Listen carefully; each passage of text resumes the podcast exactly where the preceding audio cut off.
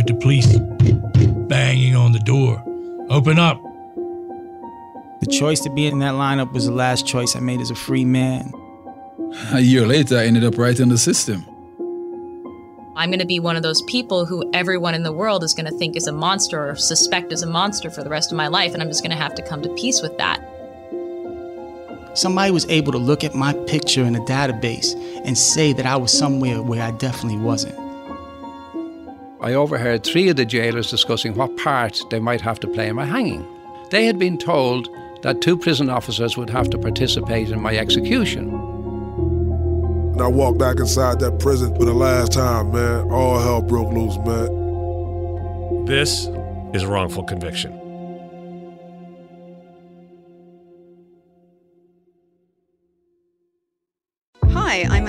Blythe, and this is 20 Questions on Deadline. Joining me today is Alison Brie. Welcome, Alison. We got second place in my seventh grade lip sync contest for one of the songs on that album. The one that was like, You've already won me over. Oh, that's a good one. Yeah. It's a very of all slow. The, all the options. In spite of me. Like, what did we do? It's so slow. Don't forget to listen to 20 Questions on Deadline. Thank you again, Alison. Thank you. Hey Sarah, I loved that spring break vlog you posted on Zigazoo. OMG, you watched it? Yeah, it was so cool. I think you're so talented. Social media is only positive with Zigazoo, the world's largest and safest social media network for kids. In Zigazoo, all community members are verified kids like yours, and all content is fully human moderated. Try out Zigazoo this spring break. Download the Zigazoo app today. There's plenty to celebrate in March and ex-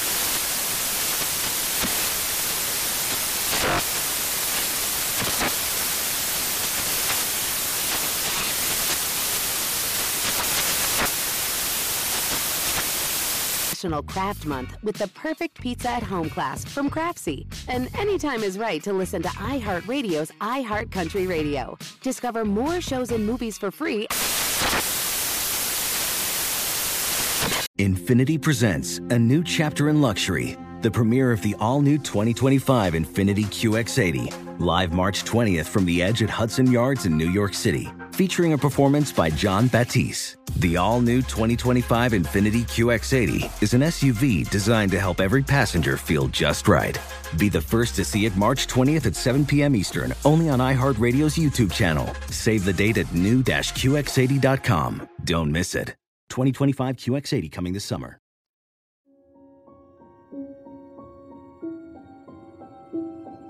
Welcome back to Wrongful Conviction with Jason Flom. Today I'm particularly thrilled, actually even a little nervous, because I have two of my heroes in the studio today. Jason Baldwin of the West Memphis Three. In May 1993, three young Arkansas boys, Stevie Branch, Christopher Byers, and Michael Moore, went missing. Three little Cub Scouts, hogtied and left in an Arkansas ditch. One of the most controversial legal cases in the state's history.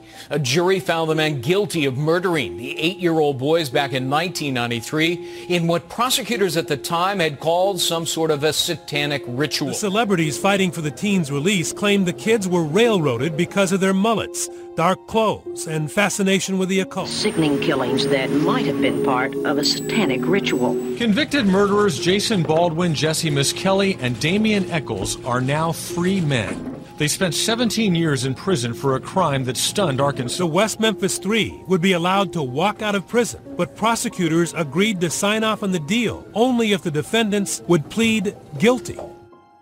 Welcome to the show. Thank you, Jason. It is a pleasure to be here. We also have in the studio today a, uh recidivist guest. Proud recidivist. A repeat offender on wrongful conviction, the one and only Barry Scheck, co founder of the Innocence Project. Barry, welcome. Great to be here. So, Jason, let's turn to you to start with. You have lived the most bizarrely extraordinary life, having been wrongfully convicted at 16, and then spending more than half your life in maximum security prison. Let's go back to the beginning in Arkansas. You grew up in a very poor area, rural Correct. poor areas, but nonetheless, things were pretty good. Yeah, my family had gone through a series of hardships, especially my mother. We had an abusive alcoholic stepfather. But at this time, she had strengthened herself and we had kind of kicked him out because he was just so dangerous to us and our family. And she had gotten a job in Memphis as a truck dispatcher. And so we had like a family plan. The trailer we were living in, my grandmother left us, so we were landowners. We didn't really have to pay rent, we just had to pay bills. My mother had a car, it was paid for. And so the idea was that we would work hard, my mom would work hard and save up the money, and we would be able to move back to Memphis, Tennessee to a house, and then we could rent our trailer out. And so we were in this huge process of building our lives up again. One day, one of the worst crimes probably in history of America happens in this little town that you live in. Three little eight year old boys were out riding their bikes and they disappeared. Correct. Hmm. And were you aware at the time that there were these boys who had disappeared? No, I didn't. I remember where I was when I first became aware. It was May the 6th, a Thursday. I was at school, and in the school we had televisions, and usually the televisions were reserved for like programs related to the class and stuff we were taking in. But they just stopped class all of a sudden, turned the TV on, and everybody got quiet, and it was a news bulletin saying they had just found the three boys' bodies. So apparently they had been searching for the boys all night. At the time, I wasn't aware of that. When I became aware, they had already found them, and and everybody was like just freaked out about it. Yeah, I'm getting the chills thinking about it now. I mean, in, in a small honestly, town. For me, you know, I, I just remember thinking it could have been my little brother, and I was scared, you know. And when I got home from school, my mom had stayed from work so she could see us, you know, because normally she she left for work at 2:30 in the afternoon, and we get back home at 10:30 at night from the trucking agency where she worked as a dispatcher, and it was my job to, you know, watch after my brothers and things like that. So she was there. She's like, hey, they found these boys. They were murdered. They don't know who did it yet. I want y'all to stay at home until they find who is responsible and just watch after each other. So, how many days went by before they started looking at you guys as possible suspects? And it started with Damien, right? I think they went and questioned Damien immediately. Like the boys' bodies were found Thursday. They questioned him Friday. Right, and that was because he was known in the community as being a guy who wore black clothes, listened to heavy metal music. He was goth. Right, he was a goth kid. He was right? goth before the word was coined. Right. Right, and and you were just his friends. Correct. I was his best friend. And he's an interesting guy. I mean, from everything I've read and seen of him, he's a very intelligent guy, and he's a very interesting and introspective guy. One day I was biking home and I passed him in front of his house and he was skateboarding. I was like, Oh, I know you. I've seen you in study hall. He goes, Yeah, me and my family, we just moved out here. I was like, Cool skateboard. He's like, You want to skate on it? And I was like, Cool. And next thing I know, he's riding my bike around. I'm skateboarding on his skateboard and and it just developed from there, a great friendship. When this all came down, you were in 10th grade? 10th grade. 10th grade. Let's just reflect on that for a second. You're not even anywhere near being an adult in 10th Right. grade. All of a sudden, things got really, really serious. Friday, 24 hours after the bodies are discovered, they're already talking to Damien. Correct. When were you made aware that you were actually going to be wrapped up in this somehow? The next day, they came to my house and knocked on the door, and Detective Allen, Detective Ridge, they came and summoned me, Damien, and Dominique out of my house. Of course, I was still there babysitting my brothers, you know, because they haven't found whoever did this crime yet. So the orders from my mom is still the same. We got to stay at home and uh, I got to babysit.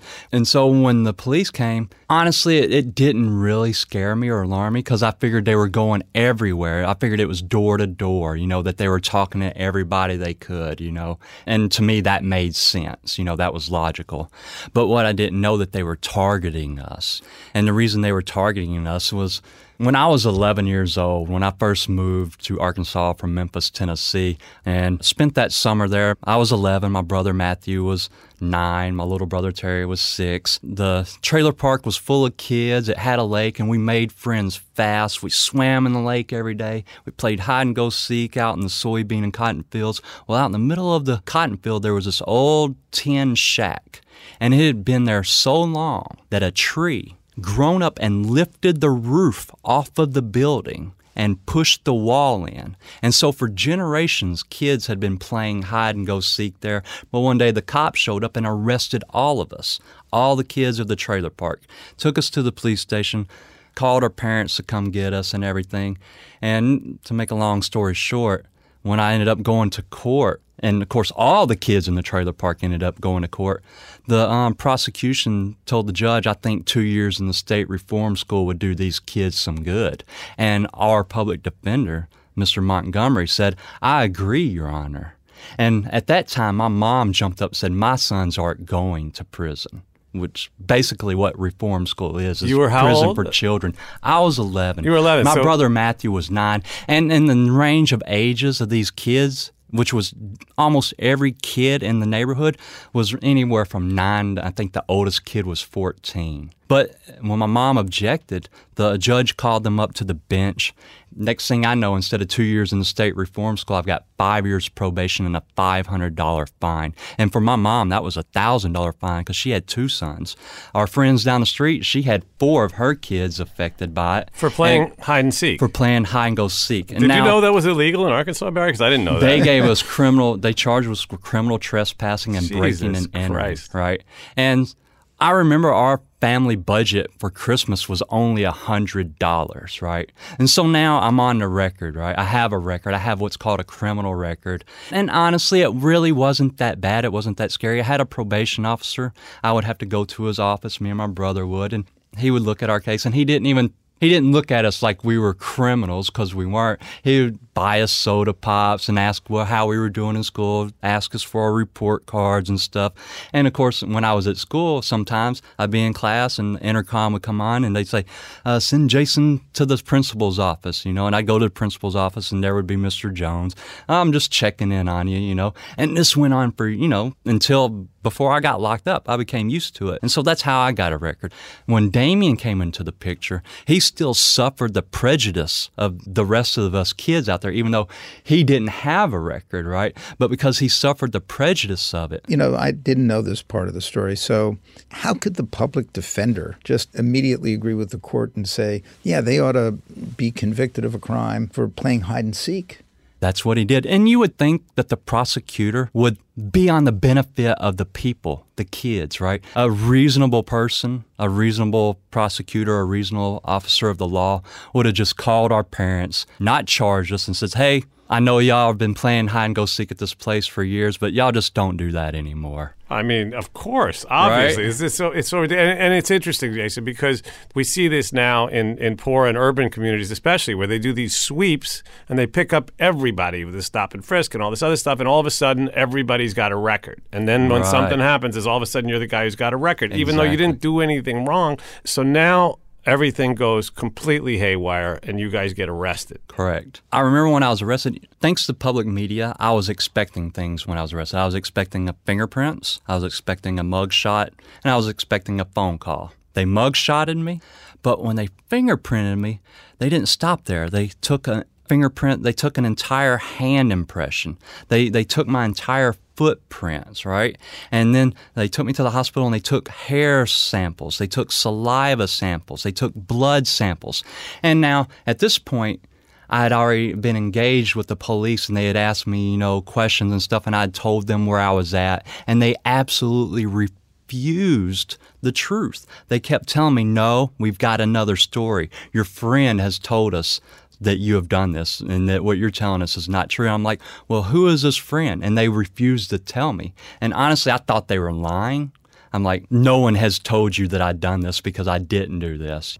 It was like I was just arguing with a brick wall. I couldn't make them understand where I was at and what I was doing. So when they were taking these samples from me, it gave me hope because I thought, okay, whoever committed this crime has left a footprint, has left a handprint, has left a hair sample, has left a saliva sample, or has left a blood sample. They've left something for the police to compare my samples to, right?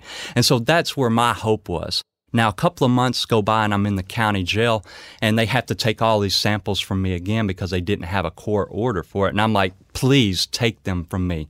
You can take them today, you can take them tonight, you can take them every day until you are able to prove that I am innocent. But what you're saying is that you actually did believe that they were after the truth, which you would hope in a small community like that, you would think that if for no other reason than a selfish reason, that the authorities would want to get this bad, evil guy out of the circulation and get him in prison so that their family's not victimized next because that's a real possibility. Exactly. But that wasn't what was happening. That wasn't the case. I was totally surprised when I went to trial, and instead of the narration of the story revolving around evidence, the prosecutor, John Fogleman and Brent Davis, were saying things like the crime scene was completely clean. There was absolutely no evidence, no physical evidence left behind. And this, in fact, is evidence of satanic cult ritual activity. Right, because the devil Right. cleaned up the crime scene, basically. And But when did they get the confession from Jesse Misskelley? It was on June the 3rd of 1993, the day that we were arrested. Like, they got the confession from him earlier during the day, and then they came and arrested us. They used that to get the warrant. And that's what they were to get- telling you when they said we have a friend. Exactly. So, but Jesse was a friend of yours, though, right? The first time I met Jesse was in the sixth grade when I first started school in Marion. I was on the playground and I saw out the corner of my eye somebody rushing towards me really fast, right? And I looked, and next thing I know, a fist is coming for my face. So I ducked and I ran, and it was Jesse. He chased me all around the playground, around the merry-go-round, around the swing set. I was the new kid, you know? And next thing I know, this girl, Donna Spurlock, comes running up and stops Jesse, says, Jesse, Jesse, stop, stop. Promise me, Jesse, you will leave him alone. And he gave her his word that he would leave me alone, and he never messed with me. How about that Right. Donna Spurlock? Shout out to Donna on the show. Donna, thank you. Way to go, girl. Now, years later, he would move down the street from me. You know, we got to know each other a little bit for a few months until he moved again to Highland Trailer Park when I never got to see him again. So, Jesse, and this is where we turn to Barry. In this case, you had sort of a typical situation, right? Jesse had a very low IQ, right? I think his IQ was as low as 72. 72. Right. He was a teenager. Jesse basically was the perfect target for an unscrupulous detective or interrogator to extract a confession from. And the statistics are shocking on the number of juveniles that give false confessions, but particularly juveniles in homicide cases. You know, when we're talking about people that were wrongfully convicted of murders and or sentenced to death, there's a, a, an extraordinarily high percentage of juveniles involved. The, the numbers are actually stunning to the point where the American Psychological Association, when they wrote this white paper on what are the risk factors for false confessions, age is one of them. And we've long known that, but this was the perfect storm type case. It's a horrible, horrible murder in a small town that causes really a panic in the community. And they start looking for the other. They look for the strange person, Damien. And then they get Jason Baldwin, his good friend.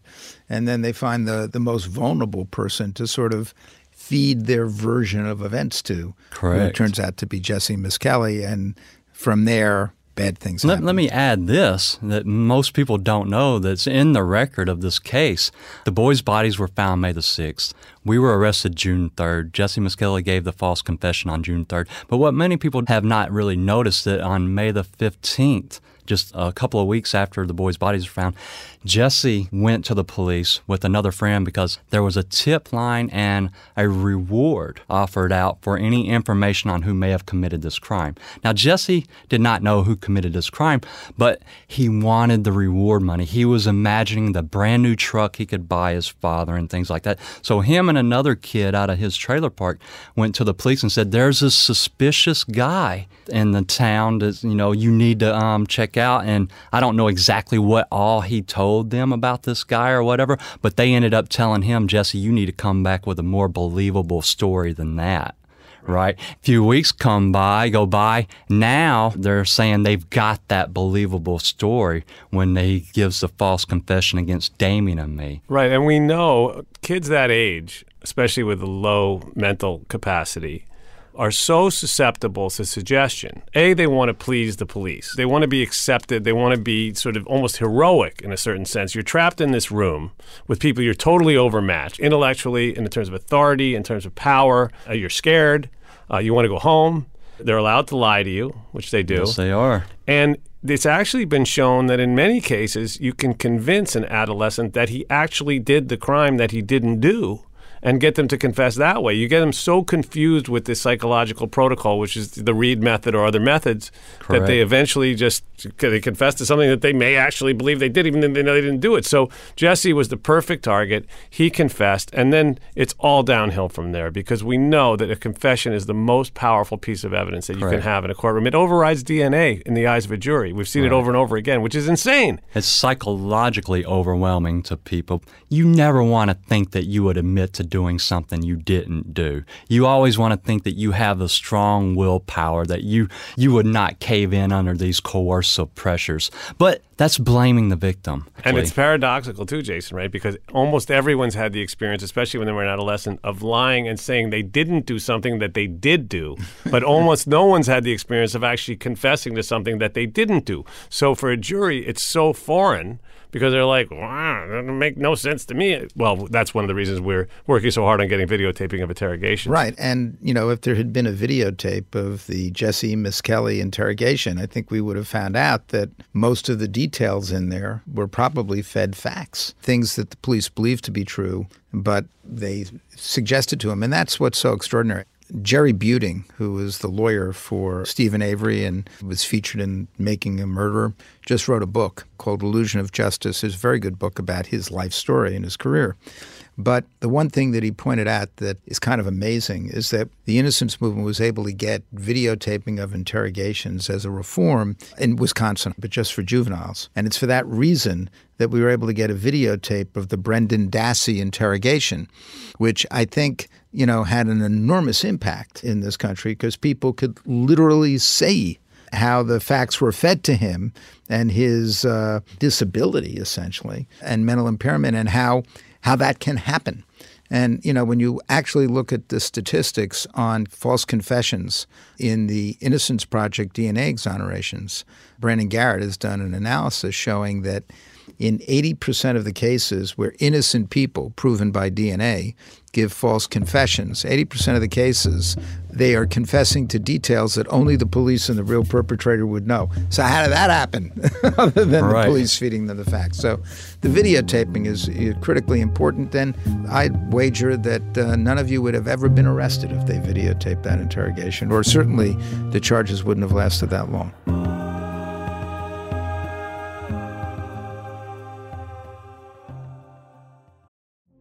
Witness the dawning of a new era in automotive luxury with a reveal unlike any other as Infiniti presents a new chapter in luxury, the premiere of the all new 2025 Infiniti QX80. Join us March 20th live from the edge at Hudson Yards in New York City, featuring an unforgettable performance by Grammy and Academy Award winning singer, songwriter, and composer, Jon Batiste. The all new Infiniti QX80 is unlike any luxury SUV you've ever seen. Smart enough to anticipate your needs, even before you do. Every line, curve, and detail was thoughtfully crafted so everything for every passenger feels just right. Don't miss it. Mark your calendars and be the first to see it March 20th at 7 p.m. Eastern, only on iHeartRadio's YouTube channel. Save the date at new-QX80.com. 2025 QX80 coming this summer. Billie Eilish and Finneas O'Connell, they're with us today on Crew Call. I'm your host, Anthony D'Alessandro. Billie's vocals, it was automatic art. you know, I had to like choose a more challenging route than just like da da da da. You know what I'm saying? Like it could have been like easier. And a lot of people have asked me like, how did you choose to have it be so soft and like so simple? And what else was it gonna like? That's what the song wanted. Thanks for listening to this episode of the Crew Call podcast on Deadline. Have you heard about the social media platform for kids? It's called Zigazoo. It's a great place where kids like me can come together to make fun videos. Zigazoo is moderated by real, live people who review content before it's posted on the feed. Oh, I especially love the dance challenges. So much fun. Oh, and there's no comments or messaging, so you don't get any of that negativity that's all over other social networks. All my friends love it. I love that it's kid safe COPPA certified. Uh, I don't know what that means. It means it has built in privacy protections for your online data. Uh, that's great, but I wouldn't be doing Zigazoo if it wasn't fun. She would not be doing it if I didn't think her data was safe. Zigazoo, the world's largest social network. For kids! Download the Zigazoo app today. What up, everyone? It's Lunchbox from the Bobby Bone Show, and I'm here to tell you the national sales event is on at your Toyota dealer, making now the perfect time to get a great deal on a dependable new car. Like a legendary Camry built for performance and available with all wheel drive. You can count on your new Camry to get you anywhere you need to go.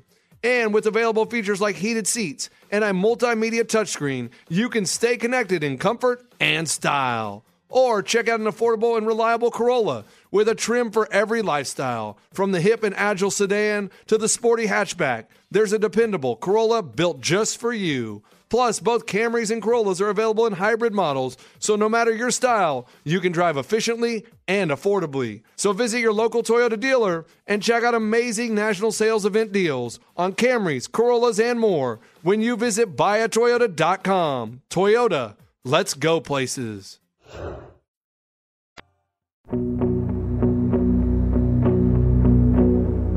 Sitting in that courtroom, it's got to be just the most surreal and terrifying experience. You didn't testify because why, why would you? You didn't done anything, I guess, right? I mean, Well, honestly, I thought I was going to testify. I talked to my attorneys. I told them where I was at, and I, I wanted to testify, and they assured me. I had my alibis. My great granduncle, whose yard I was mowing that day, I needed him to testify, and they were like, "Do you have anybody that would have seen you or known you?" Where you were at that day, that was not your friend, that was not your family member, that would not have so called reason to lie for you. And I remember I was thinking, you know, what everything I did that day, I, I played it over my mind a million times. And I was like, after I mowed my uncle's yard, I was at Walmart and I spent a dollar of the money that my uncle paid me uh, to get us each a soda. And we played a video game. And there was this Asian kid standing next to us, waiting on us to get through playing. I didn't know the guy, I didn't know what his name was or anything,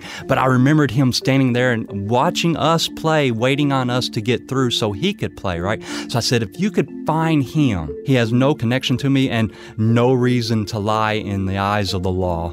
He can verify everything I say is true. And my attorneys actually found this guy and he actually told them, you know, exactly the truth that he saw me at Walmart playing video games and I did not look like I'd committed a murder or was about to go commit a murder or anything. He wasn't called. Nobody was called. I wasn't called. And next thing I know, my trial is over with. your trial was over with, and it was over with, and I did not get called or any of my witnesses. What's so upsetting about this case, and you know, it starts frankly with the public defender that's pleading you guilty to a misdemeanor. Not even pleading you guilty, he's saying, I think it's a good idea that you go get probation for a misdemeanor for playing hide and seek through this trial because the Arkansas public defense system, as I recall it, there had been a case where there had been a finding that it was unconstitutionally underfunded. And the three lawyers that were representing Damien, yourself, and uh, Jesse Misskelley didn't have adequate funds.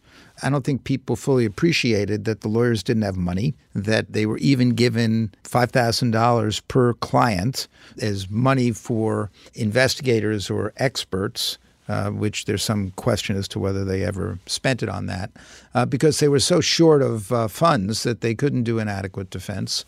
And they waived their right in the state of Arkansas to take this trial out of the media market. They had a right to keep cameras out of the courtroom. And in a case like this, where there's whole ridiculous prosecution is being done on the grounds of Satanism and community panic, it's just all very troubling. And I think that the heart of it is uh, unless you have a well funded, robust system for giving people, lawyers, particularly charged with murder in these serious cases and juveniles, adequate counsel, the whole system implodes on itself. In some horrible, terrible way, you never had a chance.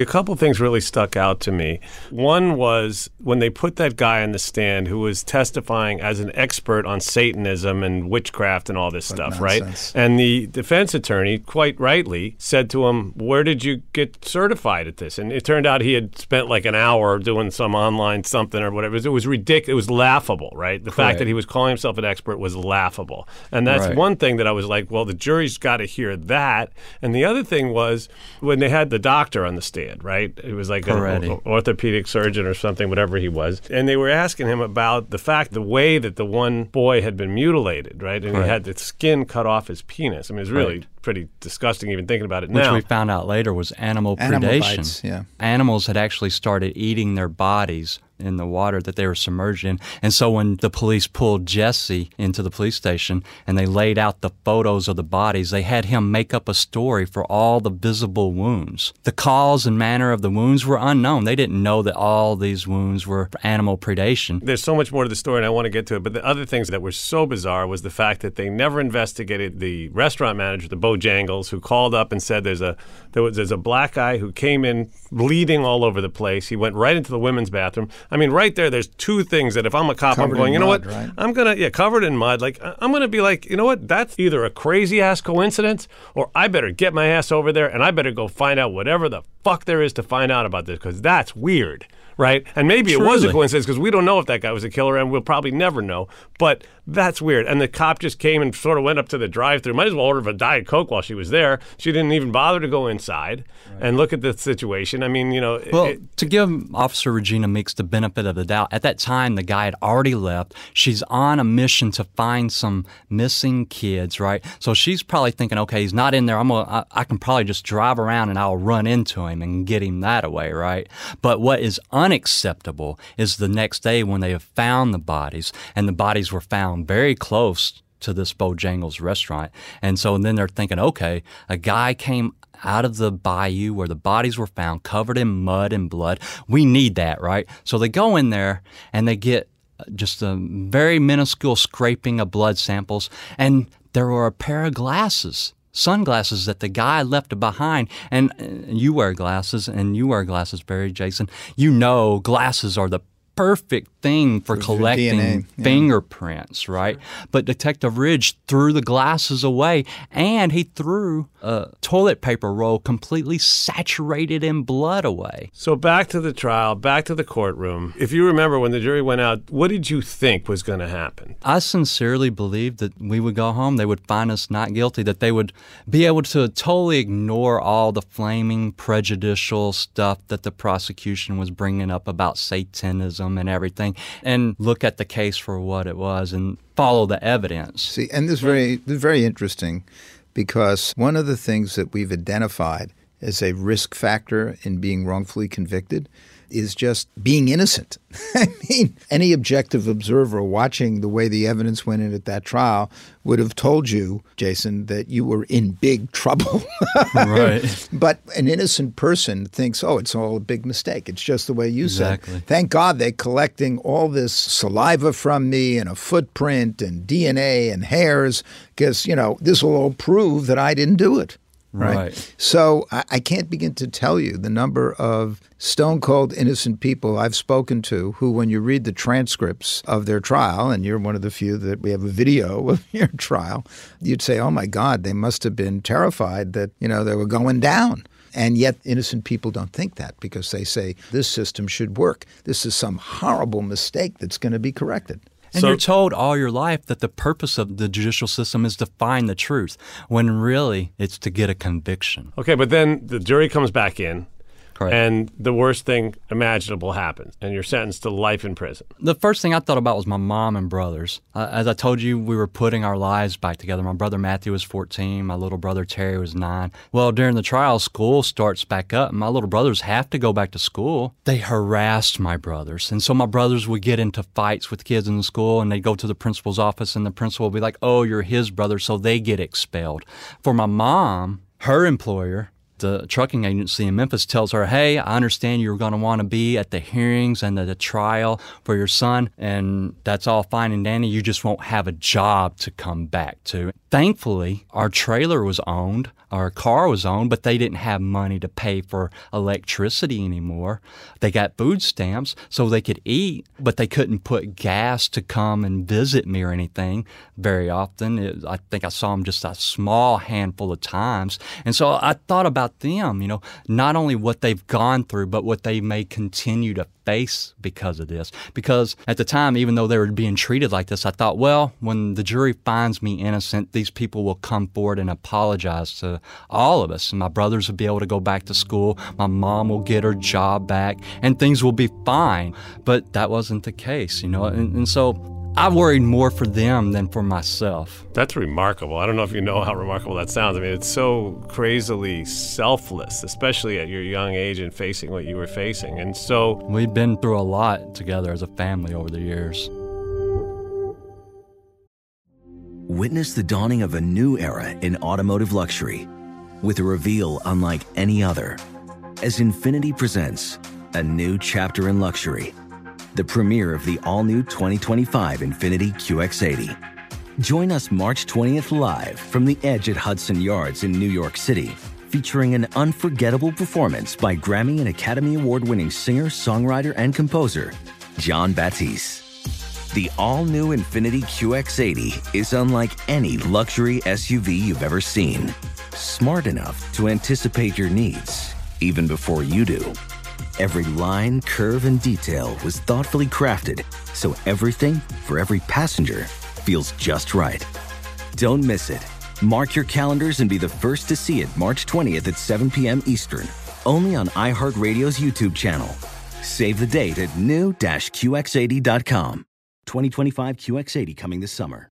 Welcome to the Scene to Scene podcast. I am your host, Valerie Complex. Today, I am chatting with Ji Young Yu. Ji Young stars as co lead in the six part limited series Expats. I think I learn a little bit with every character that I play. I think usually I play a character and it causes enough introspection that I learn something about myself. I honestly can't gush enough about Freaky Tales. I'm so excited to share it with more people. If you like what you hear, be sure to review, like, and subscribe to the Scene to Scene podcast Zigazoo has made me zigzag. What I mean by that is, I swore I would never let my kids on social media, but now I'm setting them loose on Zigazoo. Before I found Zigazoo, I believed all social media was inappropriate for kids. But I feel great about my kids being on Zigazoo. Videos are moderated by actual people before being added to the feed. Zigazoo is a space for kids to post videos they've created and to share them with other kids just like them. And since there are no comments or messaging, you don't have to worry about mean comments on your kids' videos. And you need parental consent before joining Zigazoo. Bottom line, it's a space that prioritizes data safety for kids. Oh, but don't take my word for it. Zigazoo is KidSafe COPPA certified. So, weigh everything Zigazoo has to offer. Maybe you'll zigzag too. Zigazoo, a social network for kids. Download the Zigazoo app today. Hey guys, it's Rich Davis from Covino and Rich here to tell you the national sales event is on at your Toyota dealer, making now the perfect time to get a great deal on a dependable new SUV like an adventure ready RAV4. Available with all wheel drive, your new RAV4 is built for performance or any terrain from the road to the trails. And with plenty of passenger and cargo space, plus available tech like wireless charging, you and your entire crew could stay connected. Or check out a stylish and comfortable Highlander with three spacious rows of seating for up to eight passengers. And with available features like the panoramic moonroof, you could sit back and enjoy the wide open views with the whole family. Plus, both RAV4s and Highlanders are available in hybrid models, so no matter what your style, you could drive efficiently and save on gas. So visit your local Toyota dealer and check out amazing national sales event deals on RAVs, Highlanders, and more when you visit buyatoyota.com. Toyota, let's go places. So then you end up getting sent to maximum security prison. Correct. When you first go to prison and, and you're not going to death row, you go to what's called a diagnostic unit, and that's where they evaluate you mentally and physically to determine what your parent unit in the Department of Corrections will be because they have a myriad of prisons on various different old slave plantations in the South. And each of them are different and in different ways by age and your strength and things like that. And when I went to diagnostics, they, they saw me like you saw me as a small, innocent kid. And, and, and at diagnostics, they were like, we've got to send you to one of two places, Jason, or you're not going to make it. PC, protective custody, or what's called SPU, suicide prevention unit. In suicide prevention unit, you will have your own. And you know, I looked at it like this. At the time, we didn't have very many people on our side. In fact, it was just us. And I was thrust into this incredibly impossible situation.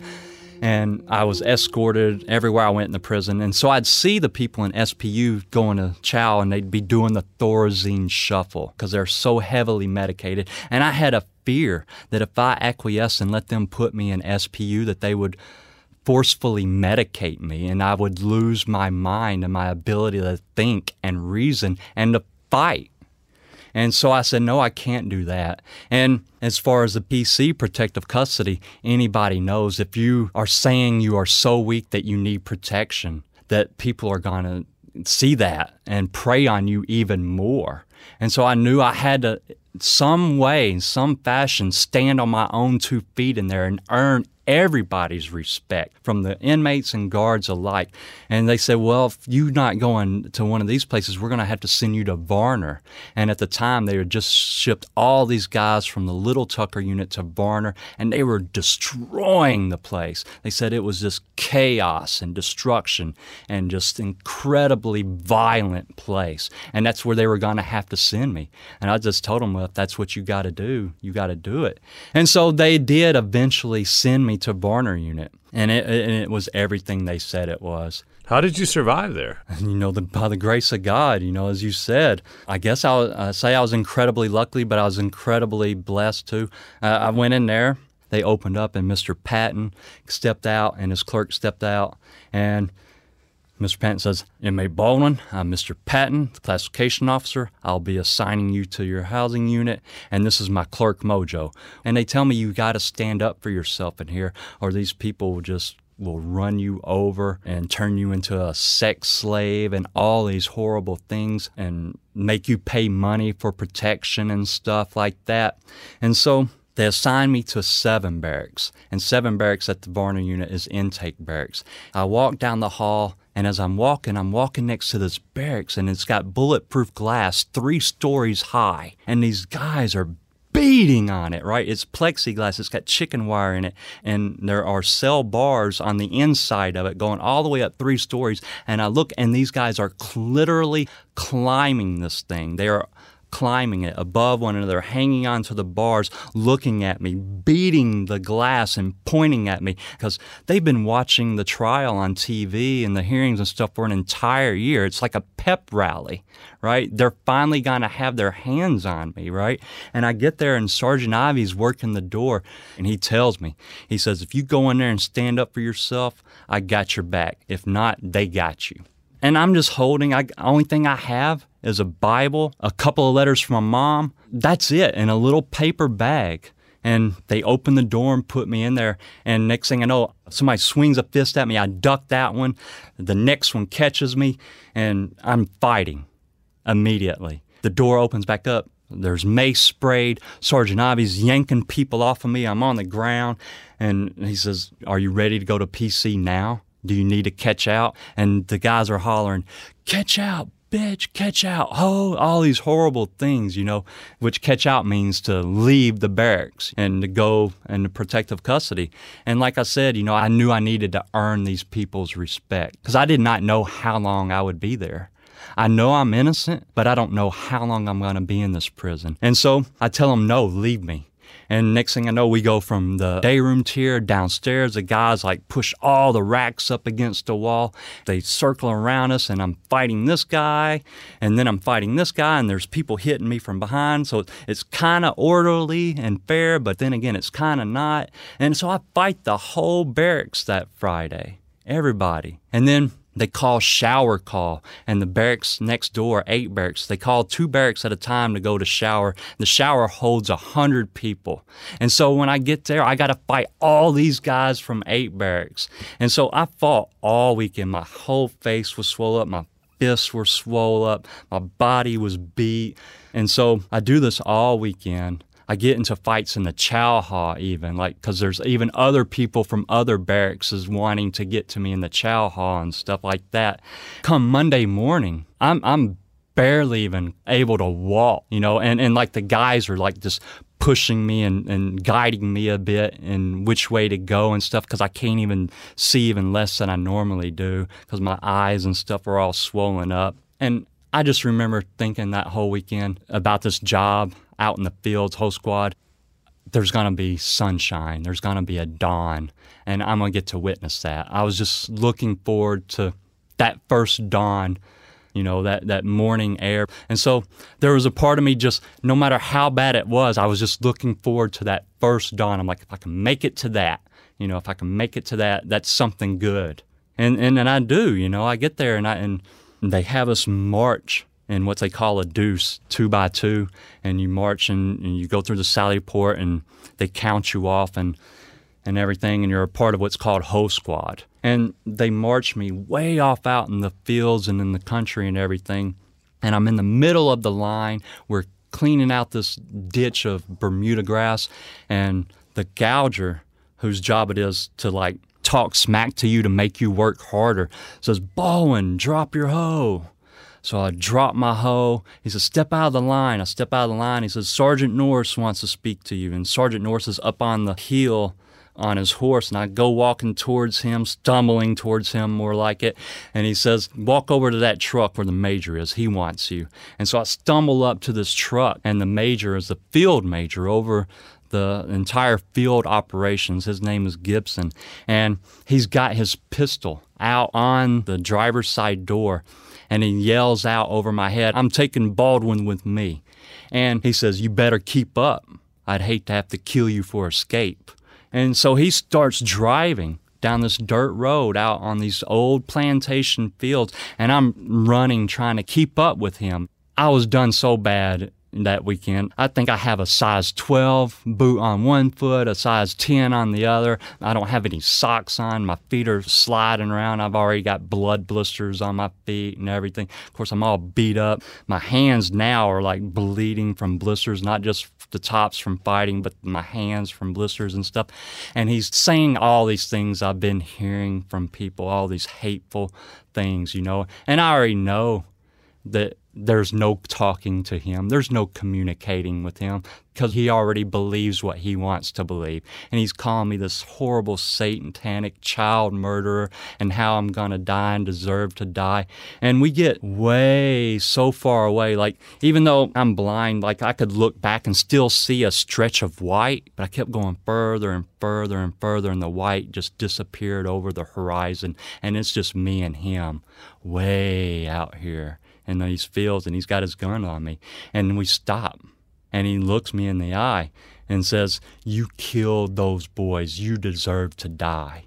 And I tell him the same thing I told Judge Burnett. I tell him I'm innocent.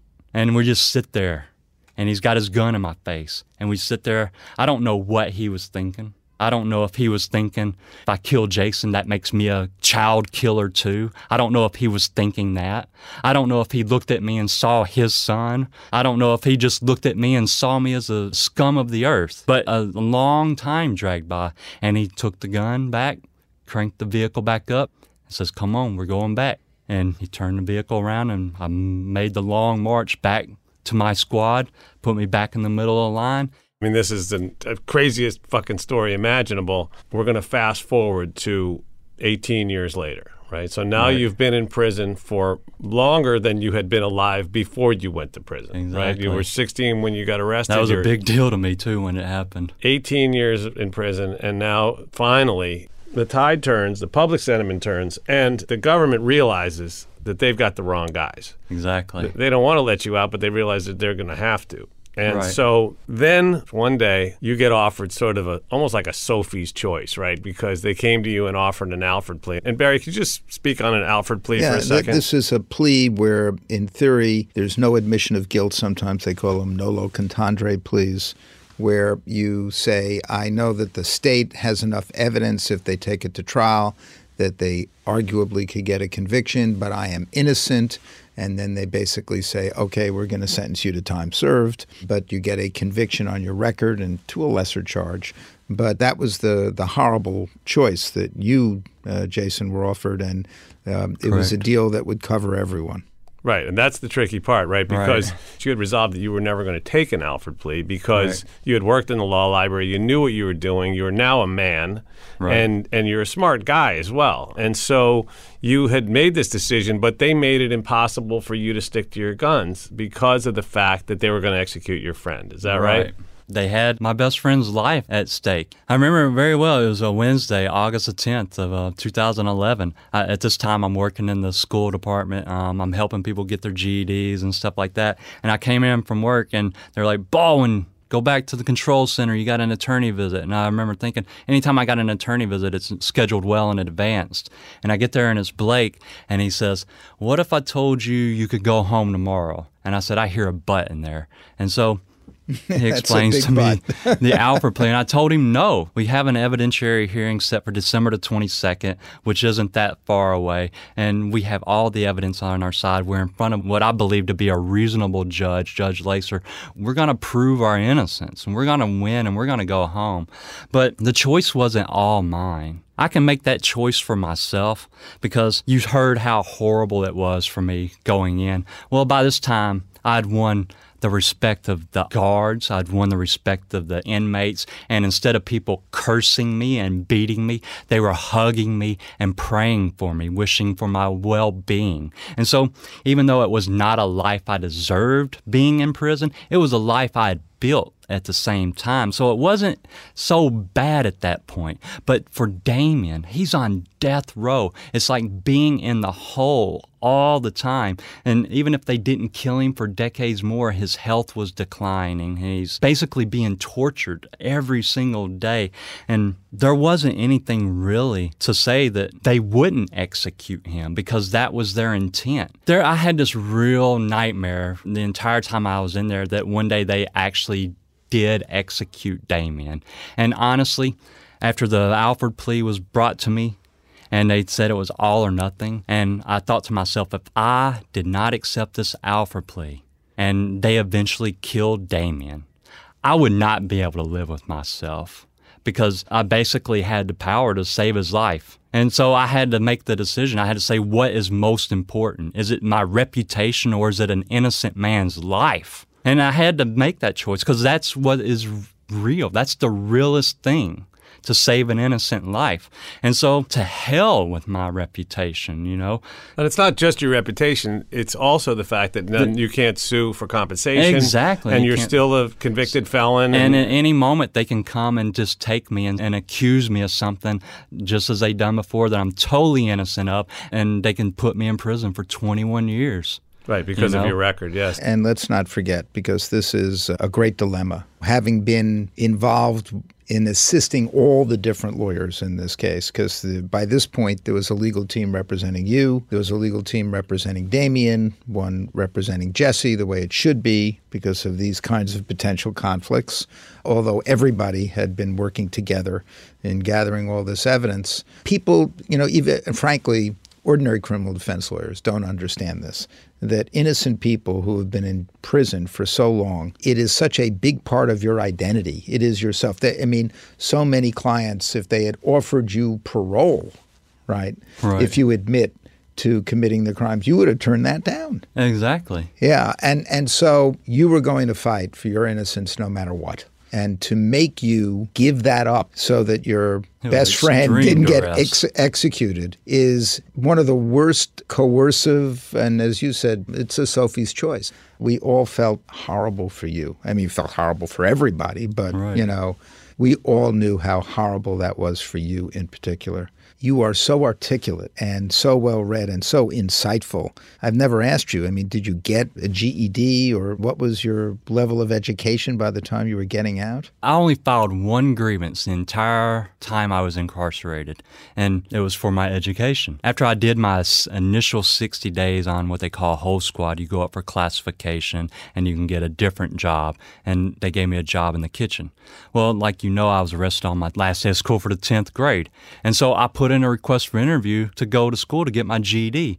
They wrote me back very quickly, said, You have life without, you don't need an education. Well, And so I filed my only grievance and said, My education is important to me. I need school. And it went through the processes and I won and they let me go to school and I got my GED. Thanks to the movement, because of the movies, WM3.org, they put together a um, college fund and paid for me to get some college education. And I wasn't able to get a complete college education in there, but I was able to get a lot of education. And it followed me here. And now I've got my associate's degree. I'm about to go back to school for my bachelor's with the hope to go to law school after that. So now here you are. You've just moved from Seattle to Austin. And tell Right. us about this organization because now you, like so many of the exonerees, you are somebody who is standing up for the rights of others to help other people who've been wrongfully convicted, to prevent people from being wrongfully convicted.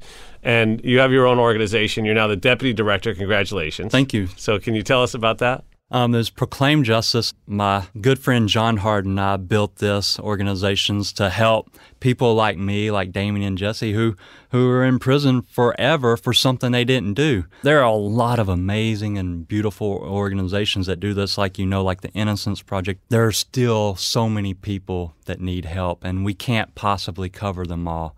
After experiencing what I experienced, I don't want people to suffer that. I don't want anybody else to go through that. And so the people who are, I want to rescue from it, and I want policy change to make it more difficult for innocent people to be found guilty. And if people, Jason, if people want to help proclaim justice, it's proclaimjustice.org. Correct. And you can go to the website. You have the Instagram as well at Correct. Proclaim Justice. Well, let's go to you first, Barry, because I want you to have the last word. So, Barry, what do you take away from all of this, and what what can people do? Well, you know, there are innocence organizations all across the country, frankly, now even the world, as part of our Innocence Network, and other organizations such as Proclaim Justice, where people can get involved. You should look at the Innocence organization in your area, whether you live in California or Texas or New York or any place, you know, there is a local innocence organization that you can get involved with. And the issue is just get involved. These organizations need help spreading the word, raising money. But now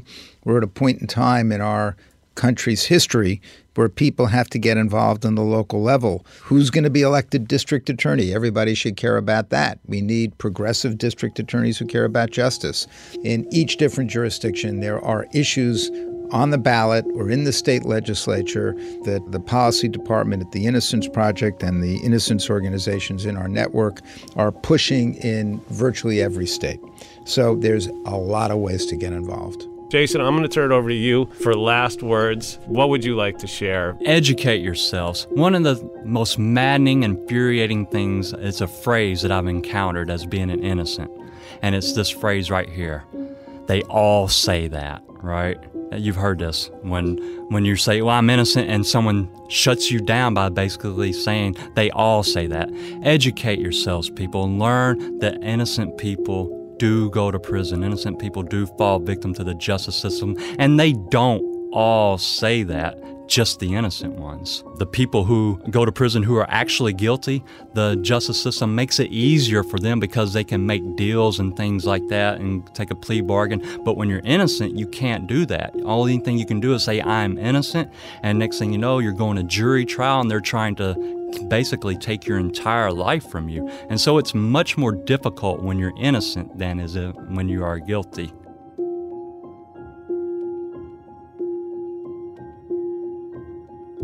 Don't forget to give us a fantastic review wherever you get your podcasts. It really helps. And I'm a proud donor to the Innocence Project, and I really hope you'll join me in supporting this very important cause and helping to prevent future wrongful convictions. Go to innocenceproject.org to learn how to donate and get involved. I'd like to thank our production team, Connor Hall and Kevin Wardis. The music in the show is by three time Oscar nominated composer J. Ralph. Be sure to follow us on Instagram at Wrongful Conviction and on Facebook at Wrongful Conviction Podcast. Wrongful Conviction with Jason Flom is a production of Lava for Good podcast in association with Signal Company Number One.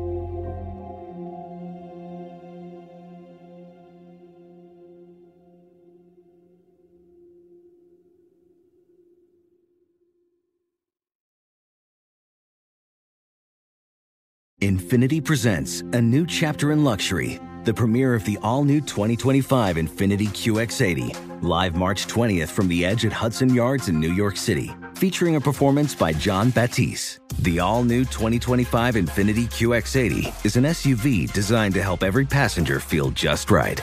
Be the first to see it March 20th at 7 p.m. Eastern, only on iHeartRadio's YouTube channel. Save the date at new-QX80.com. Don't miss it. 2025 QX80 coming this summer.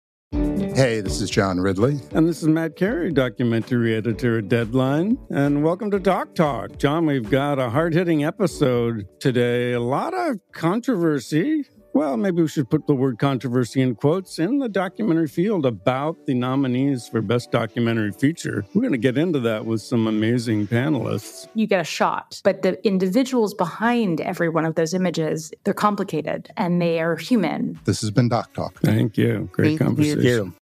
Hey, Sarah, I love that spring break vlog you posted on Zigazoo. OMG, you watched it? Yeah, it was so cool. I think you're so talented. Social media is only positive with Zigazoo, the world's largest and safest social media network for kids. In Zigazoo, all community members are verified kids like yours, and all content is fully human moderated. Try out Zigazoo this spring break. Download the Zigazoo app today. There's plenty to celebrate in March and. Ex-